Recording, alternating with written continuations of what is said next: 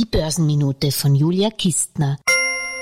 Kinder, wie die Zeit vergeht. Kaum ist die Q1-Berichtssaison vorbei, befinden wir uns schon wieder in der Vorankündigungssaison. Bis dato ohne nennenswerte negative Vorankündigungen.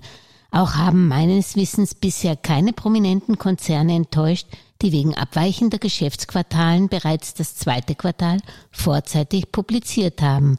Hoffnung geben uns wenige Wochen vor der Q2-Berichtssaison auch die Analysten, die zwischen Q1 und Q2 ungewöhnlich häufig ihren Ausblick korrigiert haben, und zwar meist nach oben.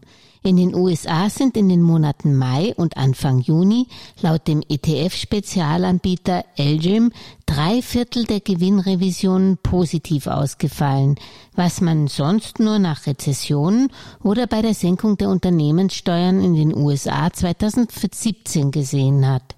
Wenn das nicht nach einem Sommermärchen in den nächsten Wochen klingt?